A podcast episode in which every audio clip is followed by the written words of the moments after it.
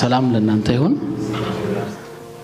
ሰላም መልካም ነው። ሰላም ስለሆንንም ነው የመጣ ነውና እግዚአብሔር የተመሰገነ ይሁን። ሲንዛዛ የነበረውን ነገር ዛሬ እንቋጨዋለን። ግን I think መርዘሙ ጥሩ ይመስለኛል።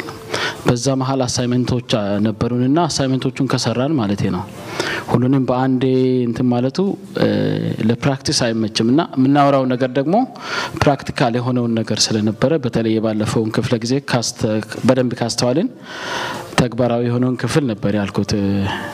ወንድሜ እዛ ጋር display እያደረገው ነው። እንደምታስታውሱት አንደኛ ጴጥሮስ ምዕራፍ አንድ ውስጥ ያሉትን ሀሳቦች ነው እየተማማርን የነበረው። ባለፉት ሁለት ክፍለ ጊዜያት የተመለከትናቸውን ነገሮች በጣም ባጭሩ በአምስት ደቂቃ ጊዜ ውስጥ highlight አደርገውና ከዛ በኋላ ወደ ዛሬው እንሄዳለን። ሁል ጊዜ ጊዜ እያጠረን ስለሚቋረጥብን ዛሬ እንደዛ እንዳይሆን ማለት ነው። ዛሬ ሁለት ነገሮች ላይ ብቻ ነው focus አድርገን የምናወራው። ከዛ በፊት ግን ለማያያዝ እንዲያመቸን አጠር አድርጌ የቀደመውን ልናገርና ከዛ በኋላ ሀሳቡን ማያያዝ ይቻላል ማለት ነው። እንደምታስታውሱት አንደኛ ጴጥሮስ ምዕራፍ አንድን እያጠናን ነው ማለት ይቻላል። ውስጡ ላሉትን ሀሳቦች ነበር እየተነጋገርን የነበረውና በመጀመሪያው ክፍል አስተምሯዊ የሆነው ክፍል ወይም theoretical የሆነውን part ነበረ የተመለከትነው። ለተቀበልነው መዳን የሚመጥን ህይወት በሚል ርዕስ ነበር የጀመርነውና የተቀበልነው መዳንን በሚመለከት በእውቀት ደረጃ የምናውቃቸውና በእምነት የምንቀበላቸውን ነገሮች ነበረ በክፍል አንድ ያቀረብኩላችሁ። እንደምታስታውሱት ጥሩ ተማሪዎች አላችሁ። በዚህ መካከል ደግሞም በአእምሮ ብቻ ነገር በመያዝ ደግሞ ትጋት የምታሳዩ አላችሁና ማስታወሻ ሰዎች እንዲይዙ አበረታታለሁ። ለዛ ነው እዛ ጋም display እንዲደረግ ያደረግኩት ጥቅሶቹንም ቶሎ ቶሎ ስናገር እንዳያልፋችሁ ማለት ነው። እና ይህንን የማደርገው ለምንድን ነው? practically እየተጠቀምኩበት ስላለው ነው። በተለይ በዚህ ዓመት ካደረግኳቸው ውሳኔዎች ሁለት ውሳኔዎችን ወስኛለሁ። ከ January ጀምሮ በዚህ ዓመት ማለት ነው። የመጀመሪያው ውሳኔ ምንድን ነው? ሁል ጊዜ ማስታወሻ ይዤ church ሄዳለሁ ብዬ ወሰንኩኝ። ማንም ይናገር እግዚአብሔር ያስተምረኛል። እግዚአብሔር የሚያስተምረኝን ደግሞ በማስታወሻ ይዤ ትንሽ ትንሽ ያዝኳትን ደግሞ የቤት ሄጄ ተጨማሪ አጠናለሁ ብዬ ወስኛለሁ። ያንን እያደረግኩ ነው። ጌታም እየረዳኝ ነው።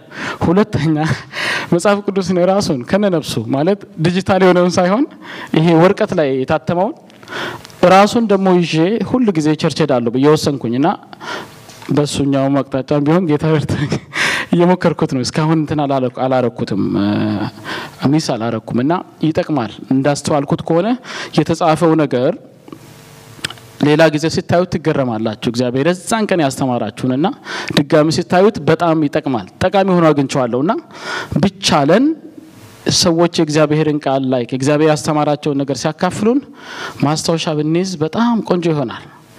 ጌታ ኢየሱስ ራሱ አስተማራቸው ነው የሚለው ብዙ ጊዜ እንጂ እንደው ዝም ብሎ ተናገራቸው አይልም። ትምህርት ካለ ምናልባትም ፈተና ሁሉ አብሮ ሳይኖር አይቀርም ብዬ አስባለሁ። ትምህርት ካለ በአንድም በሌላም check ይደረጋል የተማርነው ነገር በ life ኣችን ማለት ነው። OK ስለዚህ አስተምሯዊ የሆነውን part ነበር በመጀመሪያው ክፍል ያየነው። ወደ እሱ አንሄድም። በአእምሮ ደረጃ ብቻ አውቀናቸው እንድናምናቸው የሚጠበቅቡንን አምስት ነጥቦችን አስተምሬ ነበር በመጀመሪያው ክፍል። ቀጥሎ ክፍል ሁለት ብለን የጀመርነው ባለፈው ተግባራዊ የሆነው ክፍል ከኛ የሚጠበቀው part ያኛው በእምነት የምንቀበለው ነው። አሁን ደግሞ ክርስቶስን በመቀበላችን ከኛ ምን ይጠበቃል የሚለውን የመጀመሪያው ክፍል ላይ ሁለት ነጥቦችን ብቻ ነበር የተነጋገርነው ባለፈው እግዚአብሔር ጊዜ በሰጠን ጊዜ ማለት ነው። የመጀመሪያው የተመለከትነው ነጥብ እንዴት ነው ለተቀበልነው ህይወት የሚመጥን ኑሮ መኖር የምንችለው የሚለውን ስንመለከት መጀመሪያ የተመለከትነው። አሁን አልጠይቃችሁም። ካስታወሳችሁ የመጀመሪያው ምንድን ያልኳችሁ ልከኛ የሆነ ኑሮ በመኖር ነው፣ ወይም ሰብሰብ ያለ ያልተዝረከረከ።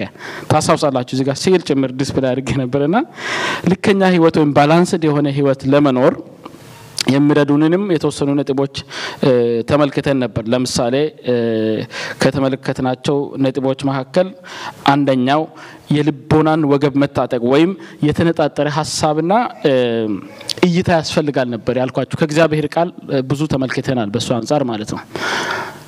balanced የሆነ life ያስፈልገናል። መጽሐፍ ቅዱስ exactly የሚለውን ነው የተነጋገርነው የዛን ማለት ነው። አለበለዚያ ጌታ ከኛ የሚጠብቀውን ነገር መኖር አንችልም ተባባልና ቀጥሎ የጌታን መገለጥ በተስፋ መጠባበቅ ሌላኛው ሰብሰብ ያለ ሕይወት እንድንኖር የሚረዳን point ነው ብዬ ከዛው ክፍል አሁን ከምንነጋገርበት ከአንደኛ ጴጥሮስ ምዕራፍ አንድ ተመልክተን ነበረ። በሶስተኛ ደረጃ የስጋን ምኞት በመተው የስጋ ምኞት የምንተው of course ውስጣችን ላይ ላለው ለእግዚአብሔር መንፈስ ስንታዘዝ እንደሆነ ያንንም ተመልክተናል። ስለዚህ መጀመሪያ የተነጋገርነው ጌታ ለሰጠን ህይወት ከኛ የሚጠበቀው ምንድን ነው? ልከኛ የሆነ balanced የሆነ life፣ ሰብሰብ ያለ life እዚህም እዛም ያላለ life ያስፈልጋል አልን። ሁለተኛው የተመለከትነውና የጨረስንበት ነጥብ በቅድስና ህይወት መኖር ከኛ ይጠበቃል የሚለውን ነጥብ ነበር የተመለከትነውና ቅድስና ምን እንደሆነ አየን። ቅድስና የሚለው ቃል ከተነሳ ሁል ጊዜ እግዚአብሔር አብሮ እንደምነሳ ያንን ተነጋግረን ነበረ። ስለዚህ ቅድስና ማለት ለእግዚአብሔር ብቻ መሆንና ከተቀረው ሁሉ መለየት የሚለውን ነበር እንደ definition የሰጠነው። ቀጥሎ ሁለት ነጥቦችን አይተን ነበር የጨረስነው ታስታውሱ እንደሆነ የመጀመሪያው የኑሮ ቅድስና ከኛም እንደምጠበቅብን ነው ከእግዚአብሔር ቃል የተመለከትነው። የኑሮ ቅድስና ማለት በዙሪያችን ላሉ ሰዎች ለማህበረሰቡ የሚታይ ከኛ የሚጠበቅ ልዩነትን የሚያሳዩ ነገሮች ወይም ለእግዚአብሔር የተለየን መሆናችንን የሚያሳዩ እሴቶች ወይም value ኦች ልትሉ ትችላላችሁ። ስለዚህ ቅድስናውን በሁለት ደረጃ ነበር ያየነው። በኑሮ ደረጃ ወይም ለማህበረሰቡ ለውጭው ሰው የሚታይ የቅድስና component አለ ከኛ ጌታ የሚፈልገው አልኳችሁ። ሁለተኛው ደግሞ የግል ህይወት ቅድስና የሚለውን ነበር የተነጋገርነው። የግል ህይወት ቅድስናው ምንድን ነበር ያልኳችሁ ታስታውሱ እንደሆነ ለእግዚአብሔር ብቻ የሚታይ ቅድስና ነው ያልኳችሁ። የመጀመሪያው ለሰዎች ሁሉ ይታያል ልዩነቱ። ሁለተኛው ለጌታ ብቻ እግዚአብሔር ብቻ የሚያየው እና እንዲያውም እሱን እንደገና በሁለት ነበር የከፈልነው። አካላችንን በቅድስና ስለመያዝ አወራን። physical አካላችንን ማለት ነው የእግዚአብሔር ቃል ከኛ በሚጠብቀው መሰረት። ሁለተኛ ደግሞ ሀሳባችንን በቅድስና መያዝ እንዳለብን ተነጋገርን። እነዚህ ነገሮች አካላችንን በቅድስና እንይዛለን አንይዝም፣ ሰዎች በሚያዩን ጊዜ አብዛኛውን ጊዜ ንጹሕ ሆነን ለሰዎች በሚመች መልኩ ስለምንቀርብ በጓዳ ያለው ነገራችንን ሰዎች አያዩም። ለዛ ነው አካላችንን በጓዳም የትም ብንሆን በቅድስና መያዝ እንዳለብን የእግዚአብሔር ቃል የሚያዘንን ያስተማርኳችሁ ባለፈው ማለት ነው ጌታ በረዳኝ መጠን።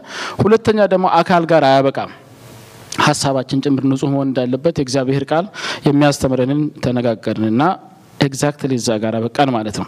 ስለዚህ ዛሬ የተቀሩትን ተግባራዊ ምላሽ የተቀበልነውን የክርስቶስ ሕይወት ለመኖር የሚረዱን ተግባራዊ ምላሾችን ስንሰጥ የተቀሩትን ሁለት ነጥቦች ነው ዛሬ የምንመለከተው። የመጀመሪያው በእግዚአብሔር ፍርሃት እንኑር የሚለውን ነው። እንዴት እንኑር? በእግዚአብሔር ፍርሃት እንኑር የሚለውን ነው የምናየው። ቀጥሎ ደግሞ ግብዝነት በሌለበት ፍጹም በሆነ ፍቅር እንኑር ወይም እርስ በራሳችን እንዋደድ የሚሉትን ሁለት ነጥቦች በደንብ ባለችን ጊዜ ተነጋግረን እንጨርሳለን። ጌታ ይረዳናል። ስለዚህ አጭር ጸሎት እናርግና ከዛ በኋላ ክፍሉን አነበዋለሁ። ከዛን ካነበብኩት በኋላ ቀጥታ ወደ ዛሬው ሀሳብ እናልፋለን ማለት ነው። እስኪ ጌታ መንፈስ ቅዱስ እንዲያስተምረን አጭር ጸሎት እናርግ። እስኪ አስቡ እናንተን በውስጣችሁ ሀሳባችሁን ሰብሰብ አድርጉና ጌታ መንፈስ ቅዱስ ዛሬም ተናገረኝ በሉት። እግዚአብሔር በከንቱ እንደማይሰበስብ ብዙ ጊዜ እናገራለሁ። እግዚአብሔር ሁል ጊዜ ደግሞ የሚወዳቸውን ሰዎች ነው የሚናገረው። ማንንም አይናገርም። የሚሰማውን አይናገርም። እግዚአብሔር ስለምንሰማው በፊቱም ስለተሰበሰብን እግዚአብሔር ይናገረናል። አሜን አሜን። ጌታ ይባረክ። ስለዚህ አጭር ጸሎት እናርግ። ቅዱስና የተፈራህ የዘላለም አምላክ እግዚአብሔር አባታችንና አምላካችን ሆይ መልካምነት ዛሬም በፊት ስለሰበሰበን እናመሰግናሃለን፣ እንወድሃለን። ጌታ ሆይ ዛሬም በዚህ ስፍራ ተሰብስበናል፣ ካንተ ልንሰማለን በመንፈስ ቅዱስ አማካኝነት እግዚአብሔር የዘላለም አምላክ ሆይ ሕይወት የሆነውን መንፈስም ያለበትን ቃልህን ወደ እያንዳንዳችን ልብ እንድትልክ በኢየሱስ ክርስቶስ ስም እንለምንሃለን። ቃልህን አስተምረን አባት ሆይ በምታስተምረን ቃል ደግሞ መኖር የምንችልበትን ጸጋ ስጠን። ስለ ሁሉ እናመሰግንሃለን በኢየሱስ ስም አሜን። ስለዚህ ክፍሉን እናነባለን። የዛሬው ሁለቱ ነጥቦች ትኩረት የሚያደርጉበት ክፍል ከቁጥር 17 እስከ 21 ያለው ስለሆነ ከቁጥር 17 እስከ 21 ያለውን ሁላችሁም ከኔ ጋር መጽሐፍ ቅዱሳችሁን ከከፈታችሁት እናነባለን። እንደዚህ ይላል። በጌታ ስም ላንብበው። ለሰው ፊትም ሳያደላ በእያንዳንዱ ላይ እንደ ስራው የሚፈርደውን አባት ብላችሁ ብትጠሩ በእንግድነታችሁ ዘመን በፍርሃት ኑሩ። ከአባቶቻችሁ ከወረሳችሁት ከከንቱ ኑሯችሁ በሚያልፍ ነገር በብር ወይም በወርቅ ሳይሆን ነውርና እድፍ እንደሌለው እንደ በግ ደም በክቡር የክርስቶስ ደም እንደተዋጃችሁ ታውቃላችሁ። ዓለም ሳይፈጠር እንኳ አስቀድሞ ታወቀ። ነገር ግን እምነታችሁና ተስፋችሁ በእግዚአብሔር ይሆን ዘንድ ከሙታን ባስነሳው ክብርንም በሰጠው በእግዚአብሔር በእርሱ ስለምታምኑ ስለ እናንተ በዘመኑ መጨረሻ ተገለጠ። ለእውነት እየታዘዛችሁ ግብዝነት ለሌለበት ለወንድማማች መዋደድ እርስ በርሳችሁ ለወንድማማች መዋደድ ነፍሳችሁን አጽንታችሁ እርስ በርሳችሁ ከልባችሁ አጥብቃችሁ ተዋደዱ። ዳግመኛ የተወለዳችሁት ከሚጠፋ ዘር አይደለምና በሕያውና ለዘላለም በሚኖር በእግዚአብሔር ቃል ከማይጠፋ ዘር ነው እንጂ። ስጋ ሁሉ እንደ ሳር ክብሩም ሁሉ እንደ ሳር አበባ ነውና ዛሩ ይጠወልጋል፣ አበባውም ይረግፋል። የጌታ ቃል ግን ለዘላለም ይኖራል። በወንጌልም የተሰበከላችሁ ቃል ይህ ነው ይላል። ጌታ ይባረክ። እንግዲህ ዛሬ ትኩረት የምናደርግበት እነዚህ ክፍሎች ናቸው ማለት ነው የሚሆኑት። ስለዚህ ምንድን ያልኳችሁ? ዛሬ የምናየው መጀመሪያው በእግዚአብሔር ፍርሃት እንኑር። ከኛ የሚጠበቀው ተግባራዊ ምላሽ ምንድን ነው? በእግዚአብሔር ፍርሃት መኖር። በእግዚአብሔር ፍርሃት መኖር አሁን በምናገርበት ሰንስ እግዚአብሔርን ስለሚጎዳን አይደለም የምንፈራው አባት ስለሆነ ነው የምንፈራው። እሱን እንመለከታለን ከዚህ በታች ቃሉ ሲጀምር አሁን ያነበብኩት ክፍል ላይ እንዳስተዋላችሁት ምን ብሎ ነበር የመጀመሪያው? እግዚአብሔር ለሰው ፊት አያደላም ነው የሚለው። ልጆቹ ስለሆንን ለእኛ የተለየ ነገር እንደማይደረግ እንድታውቁ ነው። ልጆቹ ከሆንን ይልቁኑ ከኛ እግዚአብሔር ብዙ ይጠብቃል። ስለዚህ እግዚአብሔር ለሰው ፊት ማያደላ ከሆነ በእያንዳንዷ ቀን በእያንዳንዷ ቀን በእግዚአብሔር ፊት የምንመላለሰው ምልልስ እግዚአብሔር ያያል፣ ይመዝናል ማለት ነው። እንቅስቃሴያችን ምን ምን እንዳካተተ ሀሳባችን ምን ምን እንዳካተተ እግዚአብሔር ያያል ማለት ነው እና ያ ሁሉ እግዚአብሔር ካየው በኋላ ተመዝኖ ብያኔ የሚሰጥበት ቀን እንደሚመጣ የእግዚአብሔር ቃል አሁን በግልጽ ተናግሮ ሰምተናል። ስለዚህ ከእግዚአብሔር ክብር አንጻር ያደረግናቸውና ያላደረግናቸው ነገሮች ታይተው በዛው መሰረት በዘመኑ መጨረሻ የእግዚአብሔር ቀን ወይም ታላቁ የጌታ ቀን በሚመጣበት ቀን ግምገማው በተደረገለት መሰረት የሚገባንን እግዚአብሔር ይሰጠናል። እዚህ ጋር ምናልባት በጣም ግራ እንዳትጋቡ አጭር ነገር መናገር ይኖርብኛል። በመጨረሻው ቀን ፍርዱ ሲከናወን ወይም የፍርድ ሂደቱ ሲከናወን ጌታን የሚወዱ ሰዎች ጌታን የሚከተሉ ሰዎች ስራቸው ተመዝኖ የሚቀበሉት ሪዋርድን ነው የሚወስነው የስራቸው ሁኔታ እንጂ ቅጣታቸውን አይደለም የሚወስነው። ጌታን ደግሞ የማይወዱትና የማይከተሉት ደግሞ የእነሱ ስራ የሚወዘነው የሚወሰነው የቅጣታቸውን መጠን ለመወሰን ነው። ከባድ ይሁን ቀላል ይሁን እግዚአብሔር ፍትሐ አምላክ ነው። ስለዚህ በደንብ የምንግባባ ይመስለኛል። በዚህ መሰረት ጌታን የሚከተሉ ሰዎች ለምንድን ነው ስራቸው መመዘን ያለበት ከተባለ ከጌታ ዘንድ የሚቀበሉት ምን አለ? reward አለ። ለእሱ ባሳዩት ፍቅር እሱን ሲከተሉት በህይወት ዘመናቸው ያደረጉት ነገር ተመዝነው የሚገባቸውን አክሊል የሚቀበል ይኖራል፣ ምንም ደግሞ የማይቀበል ይኖራል። ጳውሎስ እንደሚናገረው ያንን እናያለን። አሁን ከእግዚአብሔር ቃል የማወራው ነገር ላስፈራራችሁም አይደለም። አንዳንዴ ፍቅሩን ብቻ አውርተን አንችለውም። እውነት እውነቱን ማውራት ጌታ ከኛ የሚጠብቀውንም መነጋገር መልካም ስለሆነ ማለት ነው። ስለዚህ የእኛ ስራ የሚመዘነው ጥፋት ሊበየንብን አይደለም፣ ወይም ልክ ጌታን እንደማያውቁትና እምቢ እንዳሉት already ፍርድ ውስጥ እንዳሉት አይደለም። የኛ ሁኔታ የኛ ሁኔታ ምንድን ያልኳችሁ? ከጌታ የምንቀበለው reward ለመወሰን ግን ስራችን መመዘን አለበት። ከጳውሎስ እኩል መቼም ሌላ አይነቱ የሚሰጥ ነገር አይኖርም እና ይሄ በትክክል መታወቅ አለበት። ለጌታ ስል አንገቱን የሰጠና በጌታ ስም እንኳን አፍሮ እንዴትም በጌታ ፊት የኖረ ዞሮ ዞሮ ሁሉም ለጌታ ልጆቹ ናቸው። ራሳቸውን በተወሰነ መልኩ ስለወደዱ ነው። ስለዚህ ይመዘናል የእያንዳንዱ የዕለት ተዕለት ስራችን ማለት ነው እና ለዚህ አንደኛ ቆሮንቶስ ላይ የእግዚአብሔር ቃል የሚለውን እንመልከት እስኪ። ይሄኛው ሀሳብ በዋናነት በዚህ ላይ የሚያጠነጥን ይሆናል። አጠር አድርጌ ለማንበብ ሞክራለሁ። ከዛ ውስጥ ግን አንድ ሀሳብ ብቻ ነው ማንሳት የሚፈልገው እንዴት ስራችን ተመዝኖ በዛ ልክ እንደሚሰፈርልን በመጨረሻው ቀን ማለት ነው። እንደዚህ ይላል አንደኛ ቆሮንቶስ ምዕራፍ ሶስት ቁጥር አስር አካባቢ ከዘጠኝ ልጀምር። የእግዚአብሔር ሕንፃ ናችሁ ይላል ከእርሱ ጋር አብረን የምንሰራ ነንና የእግዚአብሔር ጸጋ እንደተሰጠኝ መጠን እንደ ብልሃተኛ የአናጺ አለቃ መሰረትን መሰረቱ። ጳውሎስ ነው እያለ ያለው። ሌላውም በላዩ ያንጻል። እያንዳንዱ ግን በእርሱ ላይ እንዴት እንዲያንጽ ይጠንቀቅ። ከተመሰረተው በቀር ማንም ሌላ መሰረት ሊመሰርት አይችልምና እርሱ ኢየሱስ ክርስቶስ ነው። መሰረቱ ማን ነው? ኢየሱስ ክርስቶስ ነው። ሁላችንም የተቀበልነው ማን ነው? ኢየሱስ ክርስቶስ ነው። ሁላችንም ውስጥ የገባው ህይወት ኢየሱስ ክርስቶስ ነው። እሱን የሚወስድብን ሰው የለም በራሳችን ካልጣል ነው በስተቀር ማለት ነው። ነገር ግን በኢየሱስ ክርስቶስ ላይ የምንገነባው ህይወት አለ። ይህንን ነው ጳውሎስ የሚያወራው። እንደዚህ ይላል ቀጥሎ ማንም ግን በዚህ መሰረት ላይ በወርቅ ቢሆን በብርም በከበረ ድንጋይም በእንጨትም በሳርም ወይም በአገዳም ቢያንጽ የእያንዳንዱ ስራ ይገለጣል። በእሳት ስለሚገለጥ ያ ቀን ያሳያል። የእያንዳንዱም ስራ እንዴት መሆኑን እሳቱ ይፈትነዋል። ማንም በእርሱ ላይ ያነጸው ስራ ብጸናለት ደመወዙን ይቀበላል። የማንም ስራ የተቃጠለበት ቢሆን ይጎዳበታል፣ እርሱ ራሱ ግን ይድናል። ነገር ግን በእሳት እንደምድን ይሆናል። አሁን ግልጽ የሆንላችሁ ይመስለኛል። የእኛ ስራ ክርስቶስን የምንከተል ሰዎች ስራችን የሚመዘነው ለጌታ ባሳየነው ፍቅር ልክ ስራችን የሚመዘነው ለምንድን ነው? ከጌታ ዘንድ የሚሰጠንን ነገር ለመወሰን ነው። ክርስቶስን ሁላችንም ተቀብለናል። ክርስቶስ ሁላችንም ውስጥ አለ። ክርስቶስ የሰጠን ህይወት ወይም በክርስቶስ ህይወት ስንኖር ክርስቶስን መግለጥ ወይም ክርስቶስን መሸፈን የእኛ ፋንታ ነው። ክርስቶስን በብዛት ሸፍነነው ከኖርነው የተቀበልነውን ህይወት invalid አያደረገውም። ግን ከጌታ የምንቀበለው reward እንዴት እንደሚያሳንሰው ነው የሚመለከተው። በአገዳ ከሰራን of course የሚፈትነው እሳት ሲመጣ ቫሉ ያው አመድ ነው የሚሆነው፣ ምንም የለንም ማለት ነው እዛን። ስለዚህ አንደኛና ዋነኛው በእግዚአብሔር ፍርሃት መኖር የሚገባን ከዛ አንጻር ነው። እግዚአብሔር ሁሉ ነገር በሱ እይታ ውስጥ ስለሆነ አሁን ምን እናደርጋለን? ከዚህ ቀጥሎ ሶስት መሰረታዊ ነገሮችን እናገራለሁ። ይሄ ለመንደርደሪያ ያህል ነው ነገርኳቸው። በእግዚአብሔር ፍርሃት ለምን እንኑር የሚለውን እንደ ፋውንዴሽን እንድትይዙ ስለሚፈልግ ነው። ነፃ የወጣ ነው ጀስት እንደፈለገን እንድንሆንና ፍቅሩን ብቻ እንድናስብ አይደለም።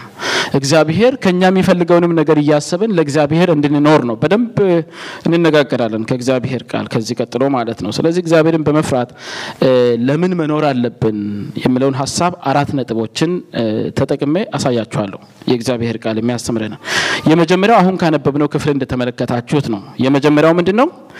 ስራችን በፍርድ ቀን ፍትሐዊ በሆነው በእግዚአብሔር ሚዛን ምን ስለሚሆን ነው ስለሚመዘን ነው። ስለዚህ እግዚአብሔር ፍቅር ስለሆነ እንደው overlook ያደርጋል ብለን እንዳናስብ፣ እግዚአብሔር ፍትሐዊ ስለሆነ እንዲያውም እያንዳንዱ ነገር በጥንቃቄ ቆጥሮ ነው የሚገባውን ዋጋ የሚሰጠው የሚለውን እንድናስብ ነው ወደ የተሻለ የሚሆነው። ስለዚህ መመዘኑ አይቀርም።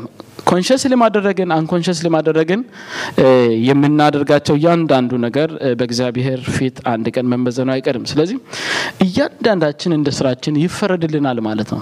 አይፈረድብንም of course፣ ግን እያንዳንዳችን እንደ ስራችን ይፈረድልናል። ይህን ማወቅ አለብን። ስለዚህ የምናገኘው reward ወይም ከጌታ የምንቀበለው ሽልማት የሚወሰነው በክርስቶስ በተሰጠን ህይወት ላይ በገነባነው ልክ ነው የሚሆነው። ልክ አሁን ቅድም መሰረቱ ክርስቶስ ነው ነው የሚለው በግልጽ ጳውሎስ መሰረትኩ አለ። ያም መሰረት ማን አለ? ክርስቶስ ነው። ሁላችንም ክርስቶስን ነው የተቀበልነው። ግን በክርስቶስ ላይ የምንገነባው ህይወት አለ እግዚአብሔር ከኛ የሚጠብቀው የገነባነው። በወርቅ ቢሆን ፈተናውን አልፎ አንዳች የተሻለን reward ወይም የተሻለን ሽልማት ከእግዚአብሔር እንደምንቀበል ቃሉ ቅድም ካነበብኩት በግልጽ አስተውለናል። በአገዳ ወይም በሳር ከሰራንስ ወዮ ነው ለእኛ like ምንም በቃ ከእግዚአብሔር የምንቀበለው ነገር አይኖርም ማለት ነው። እና እፍረት ነው የሚሆነው። በእግዚአብሔር ፊት ደግሞ ማፈር በጣም ከባድ ነው። እግዚአብሔር ሳያፍር ህይወቱን ለእኛ አሳልፎ ሰጥቷል፣ በውርደት ማለት ነው። እና የዛኔ በጣም እፍረት ነው የሚሆንብን። ስለዚህ የመጀመሪያው ለምንድን ነው እግዚአብሔርን በመፍራትና በማክበር መኖር ያለብን ከተባለ አሁን የተናገርኩት ነው። እያንዳንዱ እንቅስቃሴያችን በእግዚአብሔር እይታ ውስጥ ነው። አንድ ቀን ደግሞ ምን ይደረጋል ነው ያልኳቸው ይመዘናል። ፍትሐዊ በሆነ በእግዚአብሔር ሚዛን ይመዘናል። የሰው ሚዛን እንኳን ሰው ፍርደ ገምድል ነው ይባላል። ምክንያቱም ብዙ factor ኦች አሉ የእኛን ውሳኔ ወይም judgment affect የሚያደርጉት። እግዚአብሔር ግን ከእኛ situation ውጭ ወይም ከ universe ውጭ ስለሆነ የእሱ mind በእኛ situation affected አይሆንም። ስለዚህ ፍትሐዊ ነው እሱ። ሁለተኛ ልጆች ስለሆንን ነው ልጆች ስለሆንን ነው እግዚአብሔርን በመፍራትና በማክበር መኖር ያለብን። ልጆች ስለሆንን አባታችንን ማክበርና መታዘዝ አለብን። ይሄ natural የሆነ ምሳሌ መውሰድ ይቻላል። ሰዎች ልጆቻቸው የማያከብሯቸውና የማይታዘዟቸው ከሆነ at some point disown ሁሉ ያደርጓቸዋል። ልጅ አይደለህም ከእንግዲህ ሁሉ ይላሉ። ያው biologically ያንን link መቁረጥ ባይቻልም physically ራሳቸውን ያ ልጃቸው ካለበት environment ወይም ልጃቸውን እነሱ ካሉበት ኤንቫይሮንመንት ሪሙቭ ያደርጋሉ፣ ያስወግዳሉ። ልጁን ከቤታቸው ሊያባርሩት ይችላሉ እና አልፈልግም ከእንግዲህ በኋላ አንተ በእኔ አትጠራም ልጅ አይደለህም ሊሉ ይችላሉ እና እግዚአብሔር እንደዚህ ያደርጋል እያልኩ አይደለም። ግን የሰው ልጅ እንኳን ከልጁ እንዴት ክብርንና መፈራትን እንደሚፈልግ ነው እየነገርኳችሁ ያለሁት። አሁንም ፍርሃት የሚለውን properly understand አድርጉልኝ። ትእዛዙን ከማክበር አንጻር ነው እንጂ ይቀጣኛል፣ ይቀጠቅጠኛል በሚለው sense አይደለም። በደንብ understand እንድናደርግ ያስፈልጋል። እግዚአብሔርን መፍራት ያለብን እንደ አባትነቱ ትእዛዙን በማክበር ነው እንጂ ስለሚያስፈራራን አይደለም። of course አላስፈራራንም። እግዚአብሔር ነጻ ፈቃድ ሰጥቶናል። እንደፈለግን መሆን እንችላለን። ሁሉ ተፈቅዷል። even ከተፈቀደው ነገር ሁሉ ደግሞ እንደማይጠቅም የእግዚአብሔር ቃል ይናገራል። ስለዚህ እግዚአብሔር አባታችን ይሁን ብለን ከወሰንን ክርስቶስን ከተቀበልን ነገሩ serious ነው። እግዚአብሔርን በመፍራት ደግሞ መኖር ግዴታችን ነው ማለት ነው። እግዚአብሔርን በመፍራት መኖር ግዴታችን ነው። እግዚአብሔርን አባት ይሁንልን ብለን ከፈቀድን ቅን ፈራጁን እግዚአብሔር አባታችን እንደሆነ ካመንን ፈቃዱን ደግሞ መፈጸም ከኛ የሚጠበቅ ግዴታ ነው። አስቡት፣ በቅንነት ይፈርዳል ነው የሚለው እሱ ቅን ፈራጅ ነው። ስለዚህ ለጻድቁም ለኃጢአተኛውም የሚፈርደው አለው ነው ዘንድ ለወላጆቻችን እንኳን ያው ይታገሱናል ትንሽ ትንሽ የታዘዝን አልፎ አልፎም ደግሞ ሳንታዘዝ ስንቀር ይታገሱናል። ግን completely የማንታዘዝ ከሆንን አሁን ቅድም ያልኳችሁ ነገር ነው የሚሆነው። completely ለእኛ ያላቸው ልብ ይዘጋል እና ያ ደግሞ ከነሱ ምንም እንዳናገኝ ነው የሚያደርገን። ምንም በቃ ምንም ከነሱ እንዳናገኝ ነው የሚያደርገን። እግዚአብሔር ዋጋ ከፍሎብን ሕይወቱን ሰጥቶን ካቀለል ነው ያ ነገር በእኛም ላይ የማይሆንበት ምንም ምክንያት የለም። ከዚሁ ከአንደኛ ጴጥሮስ ምዕራፍ አንድ ቁጥር 14 ላይ እንደምታዘዙ ልጆች ባለማወቃችሁ አስቀድማችሁ የኖራችሁበትን ምኞት አትከተሉ ይላል። እንደምታዘዙ ልጆች ምን አታርጉ? አትከተሉ። የቀደመ lifestyle አለ። አሁን ግን ልጆች ስለሆናችሁ እንደምታዘዙ ልጆች ምን አድርጎ ነው የሚለው ቃሉ? የቀደመውን አትከተሉ። ለምንድን ነው የቀደመውን የማንከተለው? አሁን አባት ይሁነን ብለን እግዚአብሔርን ወስነናል በፈቃዳችን። እግዚአብሔር ደግሞ የሚያዘው ምን አለው? ትእዛዝ አለው። ምን ይላል? at least እግዚአብሔር የቀደመውን ህይወታችሁን አትከተሉ ይላል። ስለዚህ አትከተሉ ስል የምንታዘዝ ከሆነ have to stick to command የእግዚአብሔርን ትእዛዝ መቀበል አለብን፣ ግዴታችን ነው ማለት ነው። ምን ማለት ነው? ይህንን ሀሳብ ዝም ብላችሁ ስትመለከቱት ምን የሚል ሀሳብ አለው ውስጡ ላይ? ልጆች ባልነበረን ጊዜ የምንፈራው አባት ስላልነበረን የራሳችንን ስሜት ነበር ማለት ነው የምንከተለው። it makes me happy እያልን የወደድነውን እናደርግ ነበረ። አሁን ግን ምን አለን? እግዚአብሔር አባቴ ሁነኝ ብለን ክርስቶስን ተቀበልን። ክርስቶስን ስንቀበል ነው ለእግዚአብሔር ልጆች የሆንነው አይደለም እንዴ? ቃሉ እንደዛ ስለሚል ማለት ነው። በእርሱ ለተቀበሉት ሁሉ ግን በስሙ ለሚያምኑት የእግዚአብሔር ልጆች የሆኑ ዘንድ ስልጣንን ሰጣቸው ስለምል። ስለዚህ እግዚአብሔር አባት የሆነኝ ብዬ ከወሰንኩኝ ከዛ በፊት አባት አልባ ስለነበርኩኝ የወደድኩትን እየሰራው የፈለግኩበት እየገባው በፈለግኩበት እየወጣው የኖርኩት ሰውዬን አሁን አማራጭ የለኝም። አሁን ያለኝ አማራጭ አንድና አንድ ነው። እግዚአብሔር አባቴ ነው፣ በዚህ ውጣ ስለኝ እሱ በሚለው ነው መውጣት ያለብኝ። ግባ ስለኝ ገባለሁ። አንድ ወቅት ላይ እግዚአብሔር ወደ አብርሃም መጣና አብርሃም ተስፋ ቆርጦ ነበር። actually እግዚአብሔር አወራው የሆነ time ላይ ና ጠፋበት በመሀል ከዛን በመሀል ብዙ ነገሮችን የማይመለከተውን ነገሮች ነካክቶ ብዙ ነገር አበላሸ። እግዚአብሔር የለም በቃ የለም አካባቢው ላይ አይታይም ብሎ ማለት ነው። እና እግዚአብሔር ድንገት ብቅ አለ። እግዚአብሔር ሲመጣ of course በማስፈራራት አይደለም የጀመረው አይዞህ በማለት ነው የጀመረው። ና አብርሃም ሆይ አይዞህ አለው፣ አትፍራ አለው። እኔ ለአንተ ጋሻ ነኝ ካለ በኋላ ግን የተናገረው ነገር exactly አብርሃም ሲያደርግ የነበረው ልክ አለመሆኑን ያሳያል። ምን አለው? በፊትህ ተመላለስ ፍጹምም ሁን፣ የለም ብለህ ዝም ብለህ እዚህም እዚህም አትርገጥ አይነት ነገር ነው የሆነውን ታውቃላችሁ። ታሪኩን ማውራት ስላልነበረብኝ ነው። ግን ሀሳቡን አግኝታችኋል አይደል? እግዚአብሔር ሁል ጊዜ በእሱ እይታ ውስጥ ነን አባት የሆነን ካልን ማለት ነው። ስለዚህ እግዚአብሔር ፍጹም እንድንሆን ይፈልጋል። በእሱ መገኘት ውስጥ እንድንንቀሳቀስ ይፈልጋል። exactly እኔን ነው ለአብርሃም የተናገረው። አይዞህ የለም ብለህ ነበር ግን አለው። ስለዚህ እኔ ስላለው በእኔ እይታ ውስጥ እስካለህ ድረስ ፍጹም መሆን ይጠበቅብሃል አለው። of course በተወሰነ መልኩ ያጽናናል ያ ክፍል ቁጣ ብቻ አይደለም። ምን አለው ውስጡ ላይ ተስፋ okay እግዚአብሔር ከኔ ጋር አለ ማለት ነው ብለን እንድናስብ ያደርገናል። ስለዚህ መታዘዛችን ደግሞ የሚረጋገጠው አትከተሉ ያለንን ባለመከተል ነው። ተው ያለንን በመተው ነው። አድርጉ ያለንን በማድረግ ነው። አትቅመስ፣ አትንካ ምናምን እንደ ሕግ እንዳትቆጥሩት። በነገራችን ላይ ይህንን ሀሳብ የማይዋጥላቸው ሰዎች ሊኖሩ ይችላሉ። Bible ውስጥ ሀሳቦቹ በደንብ ያልገባቸው ሊኖሩ ይችላሉ። ክርስቶስ ኢየሱስ ሲያስተማራቸው ትምህርቶች ወይም ከህግ እየጠቀሰ የተናገራቸውን ነገሮች ለምሳሌ እንውሰድ። ክርስቶስ ህጉን ምን አላደረገም? ልሽር አልመጣሁም አለ። በተለይ ሞራል የሆኑ ህጎች አሉ። በተለይ አሁን ስለ ቅድስና አውርተናል ባለፈው አስተውላችሁ እንደሆነ አካላችንን እንዴት በንጽህና ስለመያዝ፣ ሀሳባችንን እንዴት በንጽህና ስለመያዝ ያንን ስናወራ ካስተዋላችሁ more of ስለ ሞራል ህጉ ነው የሚያወራው። ክርስቶስ ራሱ ስላጠበቃቸው ህጎች ነው የሚያወራው እና እኛን ለየት ያደረገን ምንድን ነው? ብሉይ ካሉ ሰዎች አንድና አንድ ነው። ጸጋ ተገልጧል ነው የሚለው። ሁለተኛ ማለት ቲቶ ምዕራፍ ሁለት ላይ ያነበብኩት የዛን ቀን ቲቶ ምዕራፍ ሁለት ከ11 እስከ 10 ሰዎችን ሁሉ የሚያድን ጸጋ ምን ሆኗል አለ ተገልጧል። ስለዚህ ዓለማዊነትንና ክፉ ምኞትን ክደን የክርስቶስን መገለጥ እየተጠባበቅን በአሁኑ ዘመን እንድንኖር ምን ያደርገናል አለ ያስተምረናል which is amazing life style ኣችንን እንድንቀይር ያደረገን የእግዚአብሔር ህግ መቀየር አይደለም ወይም የእግዚአብሔር አሰራር መቀየር አይደለም አቅም ገብቶብናል። አሜን? እግዚአብሔር በእኛ ውስጥ ምን ከቶብናል? አቅም ከቶብናል። ስለዚህ ይህንን አድርጉ ስለን ማድረግ የሚያስችል ነገር እኛ ውስጥ አለ ማለት ነው። አታድርጉ ስለን መተው የሚያስችል አቅም በውስጣችን አለ ማለት ነው። ስለዚህ እንደዚህ እንድትቀበሉ ያስፈልጋል እግዚአብሔርን ቃል። ስለ ጸጋና ስለ ህግ ስታስቡ አይምታታብን። it's just as easy as that ምንድን ነው ጸጋ ገብቶብናል የምለው ነው ልዩነቱ በቃ። ብሉይ ኪዳን ውስጥ ካሉ ሰዎች እኛን የሚለየን ምንድን ነው አቅም አለ በዚሁ በስጋው ማንነታችን ውስጥ እግዚአብሔር ሊኖር ስለፈቀደ ክርስቶስን ከሙታን ያስነሳ የእግዚአብሔር ማንነት አለ እኛ ውስጥ የገባ የክርስቶስን physical አካል ከመቃብር ውስጥ ያወጣው የእግዚአብሔር መንፈስ በእኛ ውስጥ ይኖራል ነው ምለው ቃሉ ባለፈውም እንዳየን ማለት ነው። ያ ምን ያደርጋል ማለት ነው? እኛን እግዚአብሔር አድርጉ የሚለንን እንድናደርግ ያስችለናል። እግዚአብሔር አታደርጉ የሚለንን እንዳናደርግ ያስችለናል ማለት ስለዚህ የእግዚአብሔርን ቃል እንደዚህ በደንብ ልባችንን ከፍተን ከሰማ ነው ይቻላል።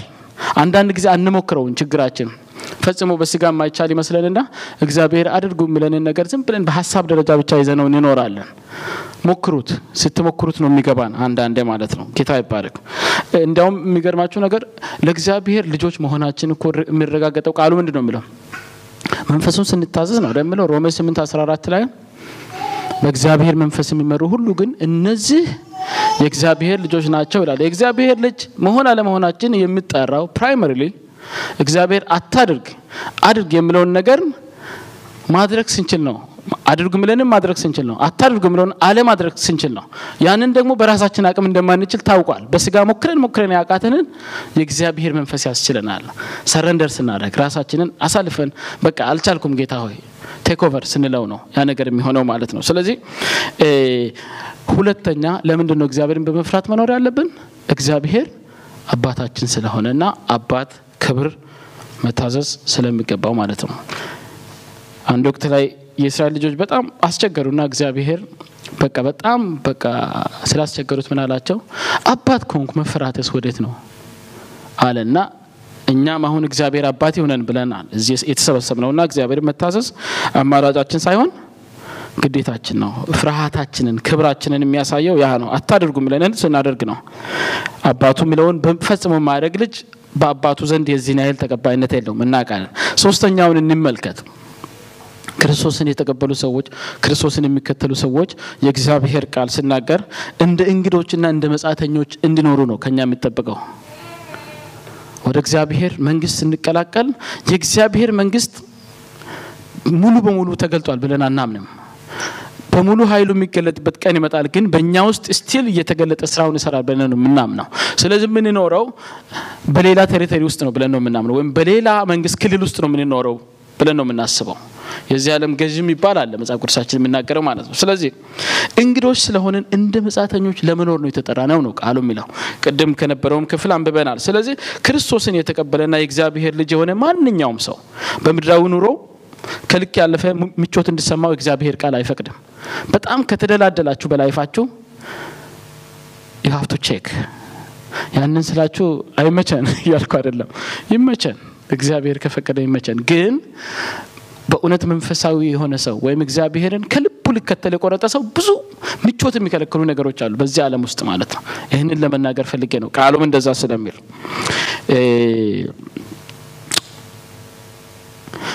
ለምንድን ነው እንደዛ ያልኩት?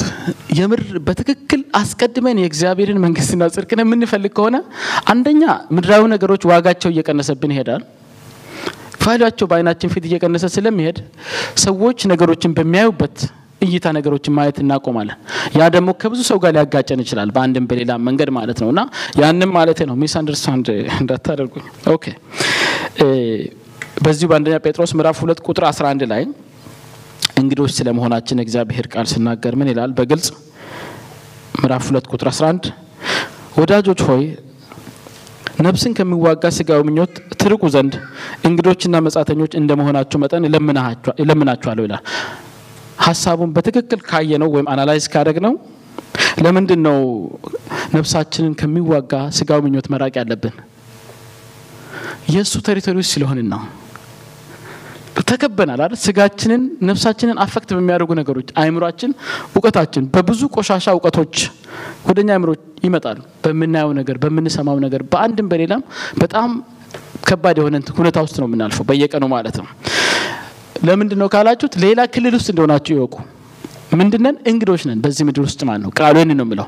እንግዶችና መጻተኞች እንደ መሆናችሁ መጠን ነው ራቁ እያልኳችሁ ያለሁት ነው ሐዋርያው እያለ ያለው የሚዋጉን በእነሱ ክልል ውስጥ ስለሆነ ነው። በተቻለ መጠን እንግዲህ ራሳችንን በጥንቃቄ ልክ አንዳንድ ተሰባሪ እቃዎች ካርቶኑ ላይ fragile handle with care እንደሚባለው ነፍሳችንን have to handle with care በጥንቃቄ ነው በቃ እንደዚህ እያዝን ለምን በዚህ በኩልም መንካት የሚፈልግ አለ በዚህ በኩልም መንካት የሚፈልግ አለ እና በጥንቃቄ ይዘን እግዚአብሔር ወዳየላት destination ማድረስ አለብን ነፍሳችንን ማለት ነው። ስለዚህ በስጋ ውስጥ እስካለን ድረስ ለዚህ ምድር ህይወት እንግድነት እንዲሰማን ነው እግዚአብሔር ቃል የሚያዘን እንጂ ፈታ ብለን almost ምንም በቃ ምንም የማይሰማን ከሆነ must be something ነፍሳችን ተኝታለች ወይም ደህንነቷ check መደረግ አለበት። ምክንያቱም obviously በዚህ ምድር ላይ ክርስቶስን በእውነት ሊከተሉ የሚወዱት መከራ እንዳለባቸው ነው ቃሉ የሚናገረው። መከራው አይሲስ ብቻ አይደለም፣ ስንት የውስጥ መከራ አለ። እኔ ብዙ challenge ውስጥ አልፋለሁ personally day to day life ውስጥ ማለት ነው። ሁላችሁም እንደዛ ናቸው ብዬ አስባለሁ። ያንን ቻለንጁ ከሌለ have to check ነው እያልኩ ያለሁት። ምክንያቱም እንግዳ ስለሆንን ሌላ territory ውስጥ ስለሆንን ወይም የሌላ መንግስት ክልል ውስጥ በመሆናችን እንግድነት ሊሰማን ይገባል። ያንን ደግሞ effect ኡ መታየት አለበት በትክክል ማለት ነው ክርስቶስን እየተከተልን ከሆነ። ሶስት አራተኛውና የመጨረሻው በዚህ part ውስጥ ዋጋችን እጅግ ውድ ስለሆነ ነው እግዚአብሔርን መፍራት ያለብን። እግዚአብሔር ባጭሩ ምን እግዚአብሔር የራሱን ህይወት ነው የከፈለው የእኛን ህይወት አስቡት። ሰው እንኳን ከቁም ነገር የማይቆጥረንን ሰው እንኳን ዋጋ የማይሰጥንን እግዚአብሔር ህይወቱን ሰጥቶ ሲያድነን ማለት ነው። አንዳንድ ስታስቡት ነገሩ ከአእምሮ በላይ ነው። it's not very simple like ስታስቡት ራሱ የተሰጠን ህይወት በጣም በጣም በጣም ውድ ነው እና በዚሁ አሁን እያየን ባለነው ክፍል ከቁጥር 18 እስከ 19 ስንመለከት ምን ይላል? በብር ወይም በወርቅ አይደለም የተገዛ ነው፣ ወይም በምድር ላይ ውድ ነው በምንላቸው ነገሮች አይደለም የተገዛ ነው። ንጹህ በሆነ በክርስቶስ ደም እንደተገዛን ይናገራል። የክርስቶስ ደም ውስጥ ደግሞ የማ ህይወት አለ? የእግዚአብሔር ህይወት አለ። መጽሐፍ ቅዱስ ሲናገር ነፍስ ምን ውስጥ ነው ያለችው? ደም ውስጥ ነው ያለችው። ክርስቶስ ደሙን ሲያፈስ የእግዚአብሔር ህይወት ፈሷል ስለኛ ማለት ነው እና ይሄ በደንብ ሊገባን ይገባል። ስለዚህ የተከፈለብንን ዋጋ ማሰብ መቻል አለብን። ከዛም የተነሳ እየተጠነቀቅን መኖር አለብን በእግዚአብሔር ፊት ስንኖር ማለት ነው። ሁለተኛ ቆሮንቶስ ምዕራፍ አምስት ቁጥር 14 ላይ ምንድን ነው የሚለው? ይህንን ክፍል እንዲያውም መጥቀስ ያለብኝ ይመስለኛል። ምን ይላል? ከቁጥር 14 አጋማሽ ጀምሮ ያለውን ላንብብ። አንዱ ስለ ሁሉ ሞተ፣ እንግዲያስ ሁሉ ሞቱ። በህይወትም ያሉት ስለ እርሱ ስለ እነርሱ ለሞተውና ለተነሳው እንጂ ወደፊት ለራሳቸው እንዳይኖሩ ስለ ሁሉ ሞተ። ነፃ ወጣን እያልን ነው እንጂ ነገሩ የተገላብጦች ነው። ከጨለማ መንግስት ነው ነፃ ወጣ ነው እንጂ አሁን ወደ እግዚአብሔር መንግስት ባርነት ገብተናል። ስለዚህ ቃሉ በግልጽ ምንድን ነው እየተናገረ ያለው? ክርስቶስን ተቀብያለሁ ለእኔ ነው የሞትከው ካልኩኝ ቀጥሎ ምን ይመጣል ነው እያለ ያለው ቃሉ። ከእንግዲህ ለእኔ አልኖርም ለአንተ እኖራለሁ ማለቴ ነው። ጌታን ስንቀበል አብዛኛውን ጊዜ እጃችንን ዘርግተን ነው የተቀበልነው። አብዛኞቻችን አይደል? በቃ ስጋን ክጃለሁ ማለቴ የራሴን ስሜትና ፍላጎት ሁሉ ክጃለሁ ማለታችን ነው። ስለዚህ እግዚአብሔር በእውነት እናስበው። በእውነት የተከፈለብንን ህይወት ካሰብን exactly ቃሉ የሚለውን ለመኖር ጸጋን እንጠይቅ ነበረ። exactly ቃሉ የሚለው ማለት ነው። አንዱ ስለ ሁሉ ሞተ። ቀጥሎ ምን አለ? ስለዚህ ሁሉ ከእንግዲህ ለራሳቸው ምን አይሆንም አይኖሩም፣ ለሞተላቸው ነው የሚኖሩት ነው የሚለው ክፍሉ ማለት ነው። ስለዚህ እኔ አይደለሁም ያልኩት ቃሉን ያለው በደንብ በደንብ ልናስበው ይገባል ብዬ አስባለሁ። ስለዚህ የእግዚአብሔር ህይወት የሚያህል ዋጋ ነው የተከፈለብን። ስለዚህ እግዚአብሔር He demands ሙሉ ማንነታችንን ይፈልጋል። ከዛ የተነሳ ማለት ነው ግማሽ ማንነታችንን አይደለም። ጌታ ኢየሱስ እርዳኝ። ዛሬም ደግሞ አደጋ ውስጥ የገባ ነው። እሺ ቶሎ ልናገር። ሁለተኛው ሀሳብ ጋር ሊለፍ እሱ ላይ ነበር እንዲያውም ብዙ ጊዜ ማጥፋት የፈለግኩት፣ ግን ግድ የላችሁም እንጨርሰዋለን። ተስፋ አትቁረጡ። እንደ ባለፈው መጥተው በበር ቢያስፈራሩኝም አልወርድም እስኪጨርሰው ማለት ነው። ስለዚህ አንድ ወደ ሁለተኛው ፖይንት እናልፋለን። የመጀመሪያውን ጨርሻለሁ። እግዚአብሔርን በመፍራት በመኖር ነው ምላሽ መስጠት ያለብን ለተቀበልነው ሕይወት። ሁለተኛ ግብዝነት በሌለበት እውነተኛ ፍቅር በመኖር ነው። እሱ ላይ ብዙ መናገር ይፈልግ ነበረ፣ ግን ግድ የለም እስኪ ቶሎ ቶሎ ብዬ እናገራለሁ። እሺ ስለ ፍቅር ያው ብዙ ተምራችኋል፣ ብዙ አንብባችኋል። በቀን ውስጥ ስለ ፍቅር ብዙ ትሰማላችሁ፣ ብዙ ታያላችሁ። ብቻ ምን ልበላችሁ፣ of course life is all about ይመስለኛል። እሱን ከእግዚአብሔር ቃል እናያለን። ስለዚህ አሁን ስለ ፍቅር አይነቶች እየዘረዘርኩ ሌላ እንትን ውስጥ አልከታችሁም። አስታውሳለሁ አንድ ቀን ፓስተርም አስተምሮናል። ስለ ፍቅር ዝርዝሩን እያወራ ነበር አስታውሳለሁ። ትንሽ ቆየት ብሏል። አሁን የማወራችሁ ስለ እግዚአብሔር ፍቅር ነው፣ ወይም አጋፔ ስለሚባለው የፍቅር አይነት ነው። አጠር ለመናገር የሚሞክረው ማለት ነው። ግብዝነት በሌለበት እውነተኛ ፍቅር እንድንኖር ወይም እርስ በርሳችን እንድንዋደድ እግዚአብሔር ይፈልጋል። እውነተኛ ፍቅር ምን አይነት ፍቅር ነው የሚለውን ጥያቄ ብንጠየቅ ጥሩ ነው እና አንድ ቆንጆ የፍቅር ቻፕተር ወይም የፍቅር የፍቅር ደብዳቤ የሚመስል ነገር አግኝቻለሁ እዛ መጽሐፍ ቅዱሳችን ውስጥና እሱን እናነባለን። ማንበብ ግዴታ ስለሆነ እሱንማ አልተወውም። ስለዚህ እሱን ክፍል አነብና ከዛ በኋላ ቶሎ ቶሎ ለመናገር ሞክራለሁ። የሐዋርያው ዮሐንስ መልእክት አንደኛ ዮሐንስ ምዕራፍ አራት ከቁጥር ሰባት እስከ መጨረሻ ያለውን ሀሳብ ነው። ከዚህ ቀጥሎ ስለ ፍቅር ስለ እውነተኛ ፍቅር ምንነት የምናየው ማለት ነው እና ቶሎ ቶሎ ላንብብ። እንደዚህ ይላል።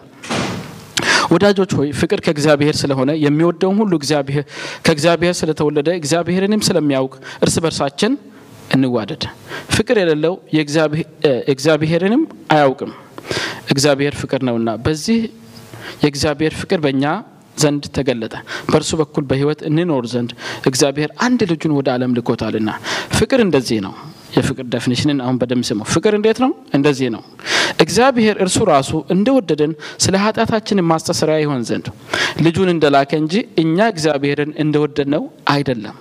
ወዳጆች ሆይ እግዚአብሔር እንዲህ አድርጎ ከወደደን እኛ ደግሞ እርስ በርሳችን ልንዋደድ ይገባናል። ትእዛዝ ነው ነገርየው። ይገባናል ነው ምለው ወይም ብንዋደድ መልካም ይሆናል አይልም። እግዚአብሔርን ማንም ከቶ አላየውም። እርስ በርሳችን ብንዋደድ እግዚአብሔር በእኛ ይኖራል፣ ፍቅሩን በእኛ ፍጹም ሆኗል። ከመንፈሱ ስለሰጠን በእርሱ እንድንኖር እርሱም በእኛ እንዲኖር በዚህ እናውቃለን። እኛ አይተናል፣ አባትም ልጁን የዓለም መድኃኒት ሊሆን እንደላከው እንመሰክራለን። ኢየሱስ የእግዚአብሔር ልጅ እንደሆነ በሚታመን ሁሉ እግዚአብሔር በእርሱ ይኖራል፣ እርሱም በእግዚአብሔር ይኖራል። እኛም እግዚአብሔር ለእኛ ያለውን ፍቅር አውቀናል አምነንማል። እግዚአብሔር ፍቅር ነው። ፍቅርም በፍቅርም የሚኖር በእግዚአብሔር ይኖራል፣ እግዚአብሔርም በእርሱ ይኖራል። በፍርድ ቀን ድፍረት የሆነን ዘንድ ፍቅር በዚህ ከእኛ ጋር ተፈጽሟል። እርሱ እንዳለ እኛ ደግሞ እንዲሁ በዚህ ዓለም ነንና። ፍጹም ፍቅር ፍርሃትን አውጥቶ ይጥላል እንጂ በፍቅር ፍርሃት የለም። ፍርሃት ቅጣት አለውና የሚፈራም ሰው ፍቅሩ ፍጹም አይደለም። እርሱ አስቀድሞ ወዶናልና እኛም እንወደዋለን። ማንም እግዚአብሔርን እወዳለሁ እያለ ወንድሙን ቢጠላ ሐሰተኛ ነው። ያየውን ወንድሙን የማይወድ ያላየውን እግዚአብሔርን ሊወደው እንዴት ይችላል? እግዚአብሔርንም የሚወድ ወንድሙን ደግሞ እንዲወድ ይህ ትእዛዝ ከእርሱ አለችን። ጌታ ይባረክ። ስለዚህ ቶሎ ቶሎ ከዚህ ክፍል ካነበብኩት አምስት ቤዚክ ነገሮችን ካነበብነው just ለአይምሯችን ለመያዝ እንዲቀለን አምስት መሰረታዊ ነገሮችን ነው ከዚህ ክፍል የምናየው። የመጀመሪያው እግዚአብሔር ራሱ ፍቅር ማንነቱ እንደሆነ ነው የተመለከትነው። እግዚአብሔር ፍቅር ነው ነው የሚለው እግዚአብሔር ፍቅር ነው የሚለው ሀሳብ ፍቅር የእግዚአብሔር ማንነት መሆኑን ነው የሚያሳየው። እግዚአብሔር ፍቅር አለው አይልም። እግዚአብሔር ራሱ ምንድን ነው የሚለው ፍቅር ነው። ከአንድ ጊዜ በላይ ተጠቅሷል። ቢያንስ ሶስት ጊዜ እግዚአብሔር ፍቅር ነው የሚለው ቃል በዚህ chapter ውስጥ ተጠቅሶ ተመልክተናል። ስለዚህ እግዚአብሔር ፍቅር እንደሆነ ከተረዳን ቀጥሎ ደግሞ ከዚህ ክፍል የምንረዳው ምንድን ነው? እግዚአብሔር ፍቅር ከሆነ ከእግዚአብሔር ተወልጃለሁ የሚል ውልደቱን እናውቃለን። ሰው ከእግዚአብሔር እንዴት እንደሚወለድ። ስለዚህ ከእግዚአብሔር ተወልጃለሁ የሚል ሰውም ደግሞ ምን ሊኖረው ይገባል? ፍቅር ወይም በሌላ አገላለጽ ፍቅር ልክ እንደ እግዚአብሔር ሁሉ ማንነቱ ሊሆን ይገባል። ምክንያቱም ሰው የሰው nature ያለውን ሰው ነው የሚወልደው አይደለም እንደ እግዚአብሔር ከሆነ የምር የወለደን በመንፈስ ቅዱስ አማካኝነት exactly የእግዚአብሔር nature እኛ ውስጥ መኖሩ check መደረግ አለበት። አለበለዚያ ችግር አለ ወይ ታመናል፣ ሕክምና ሊያስፈልገን ይችላል ማለት ነው። ሁለተኛው ነጥብ እግዚአብሔር የሚታወቅበት አንዱ መንገድ ፍቅሩ ነው። even ሰዎች እግዚአብሔርን ከሚያውቁባቸው መንገዶች አንዱ ምንድን ነው? ፍቅሩ ነው። በፍቅሩ ስነካቸው ብቻ አይደለም፣ ፍቅሩን ገልጧል። የሚያምንና የሚቀበል ያንን ምን ያደርጋል? በህይወቱ በማንነቱ experience ያደርጋል የእግዚአብሔርን ፍቅር ማለት ስለዚህ የእግዚአብሔር ማንነት ብቻ አይደለም፣ እግዚአብሔር ወደ ሰዎች approach ከሚያደርግባቸው መንገዶች አንዱ ፍቅሩን ተጠቅሞ እንደሆነ ነው ከዚህ ክፍል የተመለከትነው። ስለዚህ እንደ እግዚአብሔር የሚወድ እግዚአብሔርን ያውቀዋል። real የሆነ love ያለው ሰው አሁን real እያልኩ ያለው ስለ እግዚአብሔር ፍቅር ነው እያወራ ያለሁት። ምንም precondition የማይጠይቀውን ማለት ነው የሚጠላንን ጭምር መውደድ የምንችል ከሆነ በትክክል የእግዚአብሔር ማንነት በእኛ ውስጥ አለ የሚለውን ሀሳብ እንድትይዙልኝ ነው። ሶስተኛ እግዚአብሔር ፍቅሩን የገለጠለን ህይወቱን ለእኛ አሳልፎ በመስጠት ነው። ወይም የልጁን ህይወት የራሱን ህይወት ለእኛ አሳልፎ በመስጠት ነው። ስለዚህ እኛም ከእግዚአብሔር ከተወለድን ህይወታችንን ማንነታችንን አሳልፈን ልንሰጥ ይገባል። ምንም ጥርጥር የለውም። አራተኛ በፍቅሩ በሚኖሩት መካከል እግዚአብሔር ሊኖር ይወዳል። ይሄ ደግሞ ሌላኛው ከዚህ ክፍል የምናገኘው ነው። በእግዚአብሔር ፍቅር ለመኖር ከወሰንን እኛ የሚጠላንንም ለመውደድ ቃሉ እንደምለው ከወሰንን እግዚአብሔር ራሱ በመካከላችን ሊኖር ይወዳል። የማንችላቸውን ነገሮች ያስችለናል ማለት ነው። ስለዚህ እግዚአብሔር ከእኛ ጋር እንዲኖር ካስፈለገ ፍቅር መሰረታዊ ጉዳይ ነው። እግዚአብሔር በመካከላችን እንዲኖር ካስፈለገ ፍቅር መሰረታዊ ጉዳይ ነው። አምስተኛ ለእግዚአብሔር ራሱ ያለንን መውደድ የምንገልጠው እግዚአብሔር ያፈቅርሃለሁ ብለን ሳይሆን አጠገባችን ላይ የምንዳስሰውን የምንጨብጠውን ሀግ ማድረግ የምንችለውን ወንድማችንን እህታችንን ስንወድ ነው ነው የምለው የእግዚአብሔር ቃል ነው ይህንን እያለ ያለው።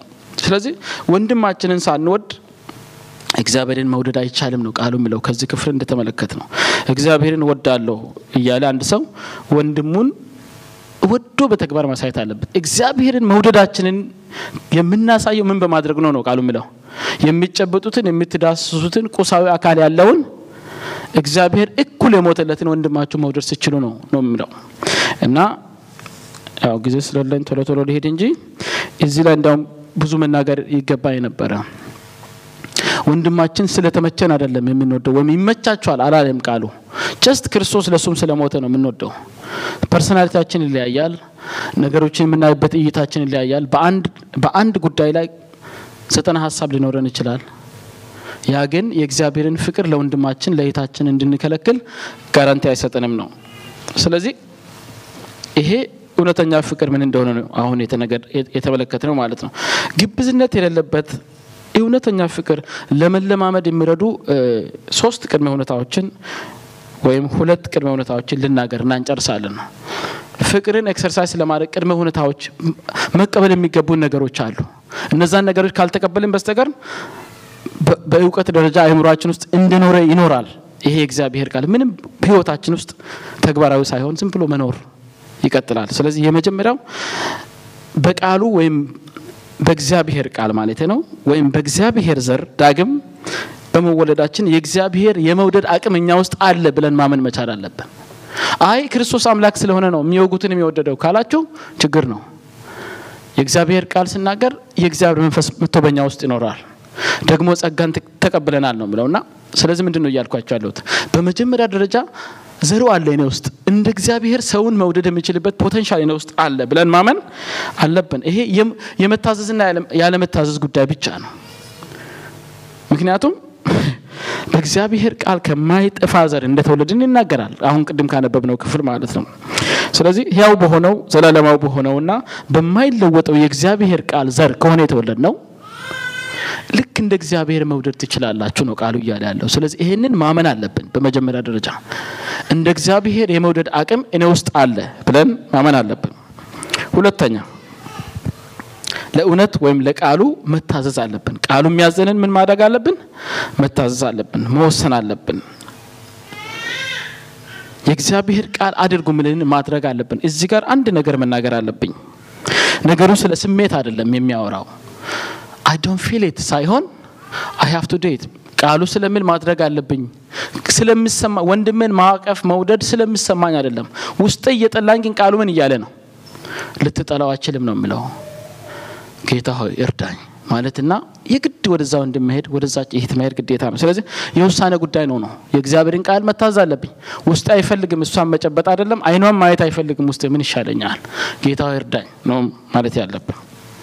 ሶስተኛ እና የመጨረሻ okay ሶስተኛ እና የመጨረሻው በቃሉ አማካኝነት ነፍሳችንን በየጊዜው ማንጻት አለብን።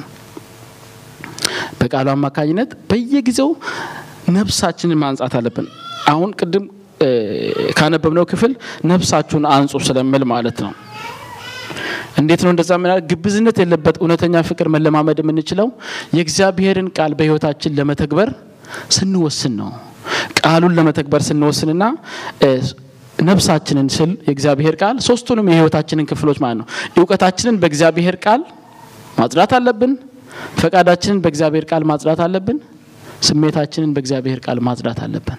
ስሜታችን እግዚአብሔር የሚለውን ብቻ ማድረግ እንዳለበት ማዘዝ መቻል አለብን ማለት ነው። ሁሉ ጊዜ may not feel it may not be comfortable ምቹ ላይሆን ይችላል፣ ግን አማራጭ አይደለም፣ ግዴታችን ነው። ስለዚህ ከዚህ በላይ መሄድ አልችልም። ጌታ ይባረክ። ጌታ መልካም ነው። ተስፋ አደርጋለሁ ከእግዚአብሔር ቃል የተወሰነ ነገር እንደተማርን። ስለዚህ እንቆምና አጭር ነገር ራሳችንን እየጠየቅን ትንሽ እንጸልይ። እነዚህ ሰዎች ይቆዩ እዛ ውጭ ችግር የለውም። አሁን sharp ሰላሳ ነው እንወጣላቸዋለን፣ ችግር የለውም። ግን ሁላችሁም በእግሮቻችሁ ቁሙና ጥያቄ ራሳችንን እየጠየቅን እንድንጸልይ ይፈልጋሉ። ሁለት ነገር ብቻ ነው የተናገርኩት። እግዚአብሔርን በመፍራት መኖር እግዚአብሔር ከኔ ይጠብቃል። እንደ አባትነቱ እንድፈራው ከኔ ይጠብቃል። እንዳከብረው እንድታዘዘው እግዚአብሔር ከኔ ይፈልጋል። እንዴት ነኝ? ህይወታችንን እንፈትሸው እስኪ በመጀመሪያ ደረጃ ማለት ነው እንደ ማጠቃለያ። ሁለተኛው ነጥብ በቃ እግዚአብሔር በሚወድበት ፍቅር ሰዎችን መውደድ እንዳለብኝ የእግዚአብሔር ቃል ያዛል። የሚጠሉኝን ጭምር እንዲወድ እግዚአብሔር ከኔ ይጠብቃል። እንደ ሰው የምችል አይመስለኝም። ጌታ ሆይ የምር ያንተ ዘር በእኔ ውስጥ ካለ የምር ያንተ አቅም በእኔ ውስጥ ካለ ወንድሜን እህቴን አንተ በምትወድበት መውደድ መውደድ እንድችል እርዳኝ እንበለው እግዚአብሔርን። እግዚአብሔር መልካም አምላክ ነው። ራሳችንን ለእግዚአብሔር ከሰጠን የእግዚአብሔር መንፈስ ለረዳን ውስጣችን አለ፣ ዝግጁ ነው። በሱ ምርት ለመውጣት ለመግባት ከወሰንን የእግዚአብሔር መንፈስ በውስጣችን አለ። ሃሌሉያ! ጌታ ይክበር። አሜን። እግዚአብሔር ላያስችል አይናገርም። እግዚአብሔር በእኛ ላይ ስራ አይናገርም። በእኛ መስራት ስለወደደ ነው እግዚአብሔር ቃሉን ወደኛ ያመጣው።